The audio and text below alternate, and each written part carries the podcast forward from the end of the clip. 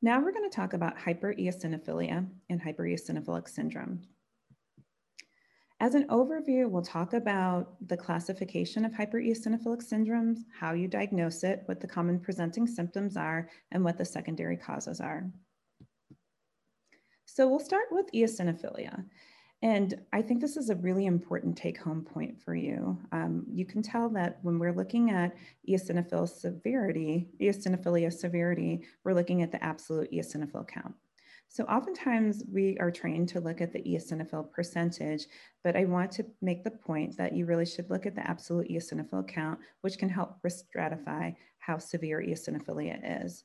And so the percentage can vary depending on what the white blood cell count is, but the absolute eosinophil count can really let you know if it's mild, moderate, or severe.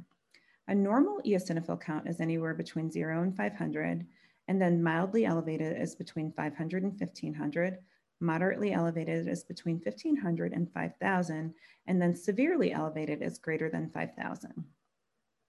We also look for tissue eosinophilia, and this can be a little bit more tricky. So you need to meet at least one of the following criteria. So eosinophils greater than 20% of the nucleated cells in the marrow, or markedly increased tissue um, infiltration, according to a pathologist that's experienced in looking for eosinophilia. And then really importantly, looking for extensive extracellular deposition of eosinophil-derived proteins on immunostaining. And this is because eosinophils may not be found in the biopsy, but you may find evidence that eosinophils were there and part of the pathogenesis if you can find uh, degranulated proteins. So staining for the, the granule proteins is very important for this reason. Now, when we talk about hypereosinophilic syndrome, it's really important to know that this is a diagnosis of exclusion. And there are a few criteria that need to be met to call something hypereosinophilic syndrome. So one is having blood eosinophilia greater than 1500 or marked tissue eosinophilia on more than one occasion. The second is ruling out any alternative diagnoses. So there shouldn't be another explainable cause, such as infection, malignancy, drug reaction, and so on and so forth. And then seeing that there's evidence of end organ involvement with clinical, clinical manifestations. I also want to make the point here that in older literature, for hypereosinophilic syndrome, it was always noted that the eosinophilia should be there for six months or longer. We now know that if you wait six months to make the diagnosis, this can lead to extreme morbidity and mortality. So really the blood eosinophilia just needs to be documented on more than one occasion with no other discernible cause. In terms of how patients manifest with hypereosinophilic syndrome, in 2009, we did a retrospective study looking at 188 patients with hypereosinophilic syndromes from 11 sites worldwide, including from the United States and Europe, and found that the majority of the patients presented with skin symptoms, which were varied, anything from pruritus to angioedema, lung symptoms, GI tract symptoms, followed by musculoskeletal, just general constitutional symptoms, and then heart, lung, and hematologic symptoms. I also want to bring up the point here that 7% of the patients in the study were found to have eosinophilia by routine lab evaluation only. And this is another reason why it's very important to carefully look at the differential on the CBC to look for eosinophilia. Mm-hmm. What's even more important is a study showed that although most patients frequently present with skin symptoms, lung symptoms, and GI tract involvement, the subsequent manifestations can be quite devastating. So, more than 20% of patients can experience cardiovascular and neurologic complications, which can be a major cause of morbidity and mortality. Through advances in molecular diagnostics, we now have identified certain subtypes of hypereosinophilic syndrome. And we'll talk about some of these subtypes in greater detail, but I want to give you an overview of them here. So myeloproliferative subtype um, means that the patient presents with myeloproliferative symptoms um, without proof of clonality, or they may present with uh, clonal eosinophilia, including the FIP1L1 platelet derived growth factor receptor alpha mutation, which leads to chronic eosinophilic leukemia. In the lymphocytic variant, uh, we see that there are populations of T cells that secrete eosinophilopoietic cytokines such as IL-5, which drive eosinophilia, and they may be clonal or you may not find a discernible T cell clone. Overlap syndrome is where we see organ restricted eosinophilic disorders, such as a patient with eosinophilic gastrointestinal disorder that has peripheral eosinophilia, or a patient with chronic eosinophilic pneumonia with peripheral eosinophilia. The associated category means that eosinophilia was found in association with a defined disorder, such as inflammatory bowel disease or eosinophilic granulomatosis with polyangiitis or sarcoidosis, for example.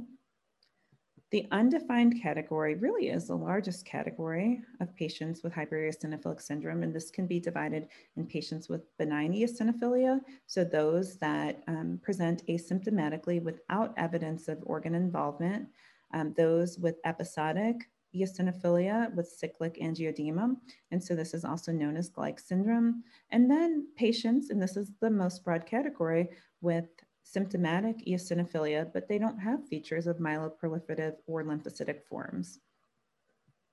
And lastly, um, familial hypereosinophilic syndrome, which is extremely rare. Um, it's been mapped to chromosome 5, uh, 5q31 to 33. And um, there is a family that is known to have eosinophilia uh, in multi-generationally uh, with varied with varied outcomes. When we look at HES subtypes in a retrospective cohort, we see that 11 to 12% of patients have both lymphoid or myeloid, have either lymphoid or myeloid variants. About 32% of patients have idiopathic HES, which is the largest uh, group um, in, in terms of subtypes. About 26% of patients have overlap, overlap subtype, and about 12% of patients have associated HES.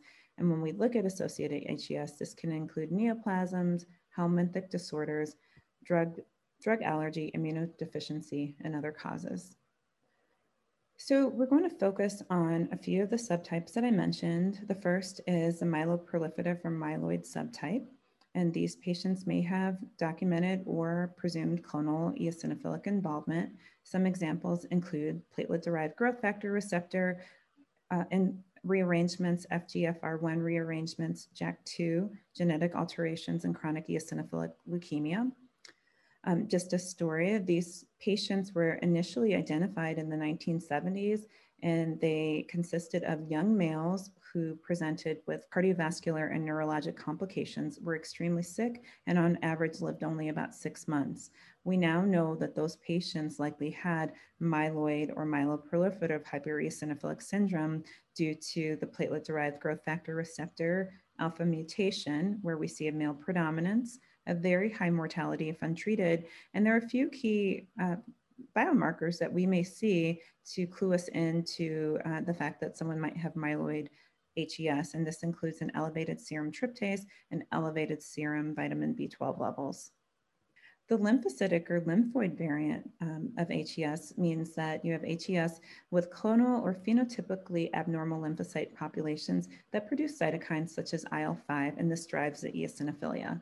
We know that you can have CD negative, CD3 negative, CD4 positive um, lymphocytic HES, and patients with episodic angioedema and eosinophilia, known as Gleich syndrome, also fall into this category.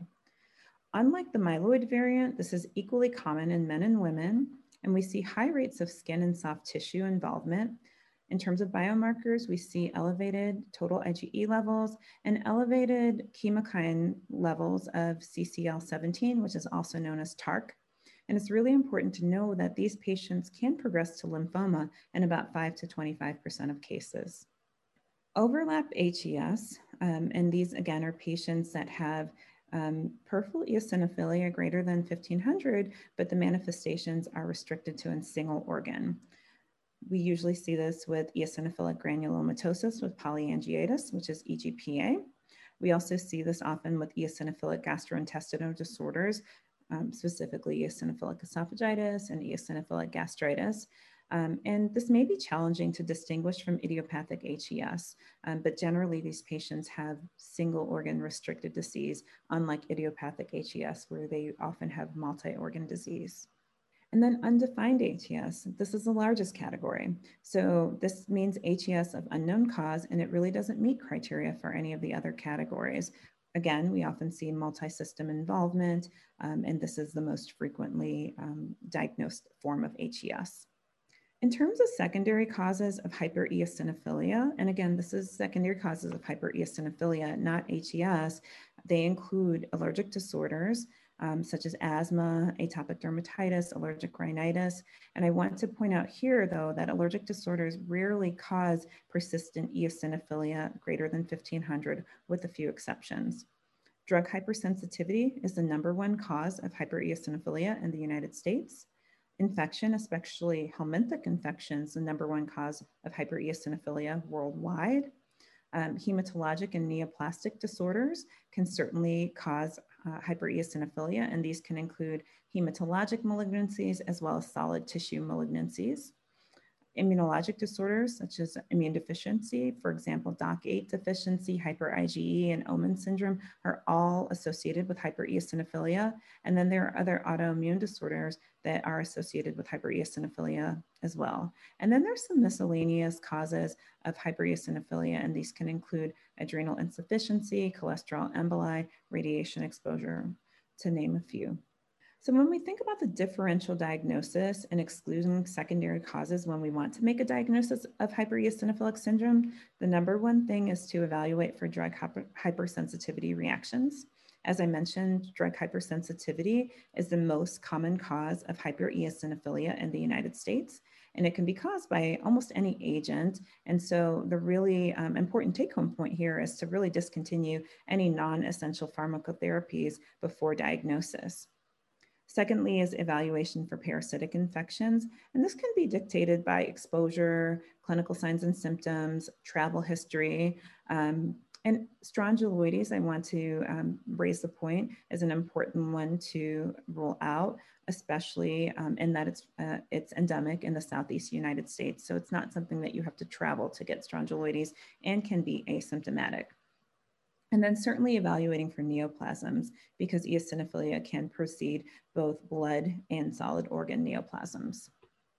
So this is a really um, helpful slide because um, this can give you a, a, guide in terms of recommended evaluation um, for hypereosinophilia and end organ complications. So we start off with a general evaluation and the general labs that you wanna get are CBC with differential, again, looking at the absolute eosinophil count, a peripheral smear, flow cytometry on the peripheral blood, and this is really looking for clonal populations of T cells, a baseline serum tryptase and serum vitamin B12 because we want to screen for myeloid HES, serum, uh, stool ova and parasites, and strongyloides antibody because we want to screen for, uh, for parasitic disease, HIV, screening for infection, uh, serum IgE, which if it's elevated can help point us towards a lymphoid variant of HES, and then a sed rate, CRP, ANA, and ANCA because we're looking for autoimmune connective tissue disorders, which could uh, contribute to eosinophilia.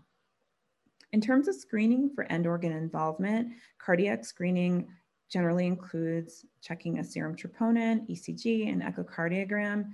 GI screening includes checking liver enzymes, pulmonary screening, checking PFTs, chest x-ray, or other chest imaging as indicated, renal screening, looking at blood urea, um, looking at BUN and creatinine, and a urinalysis. And then if there is something that raises concern on the initial screening for end organ manifestations, then you can look further um, into uh, screening with uh, cardiac MRIs, bone marrow biopsies, kidney biopsies, further neurologic imaging, uh, endoscopy and biopsies, uh, skin biopsies, um, bronch, lung biopsy, and chest CT, to name a few. So this gives you a really good framework of how to start the evaluation, how to do basic screening, and then how to follow up on any screening abnormalities. So in summary, HES is characterized by hypereosinophilia, either in the tissue or blood, clinical symptoms, and end organ involvement with the absence of other diagnoses that could be causing it. Dermatologic and pulmonary and GI manifestations are really common initial presentations of HES, but if HES is not diagnosed promptly and treated promptly, it can cause irreversible cardiovascular and neurologic complications. And so this is why it's really important to make the diagnosis.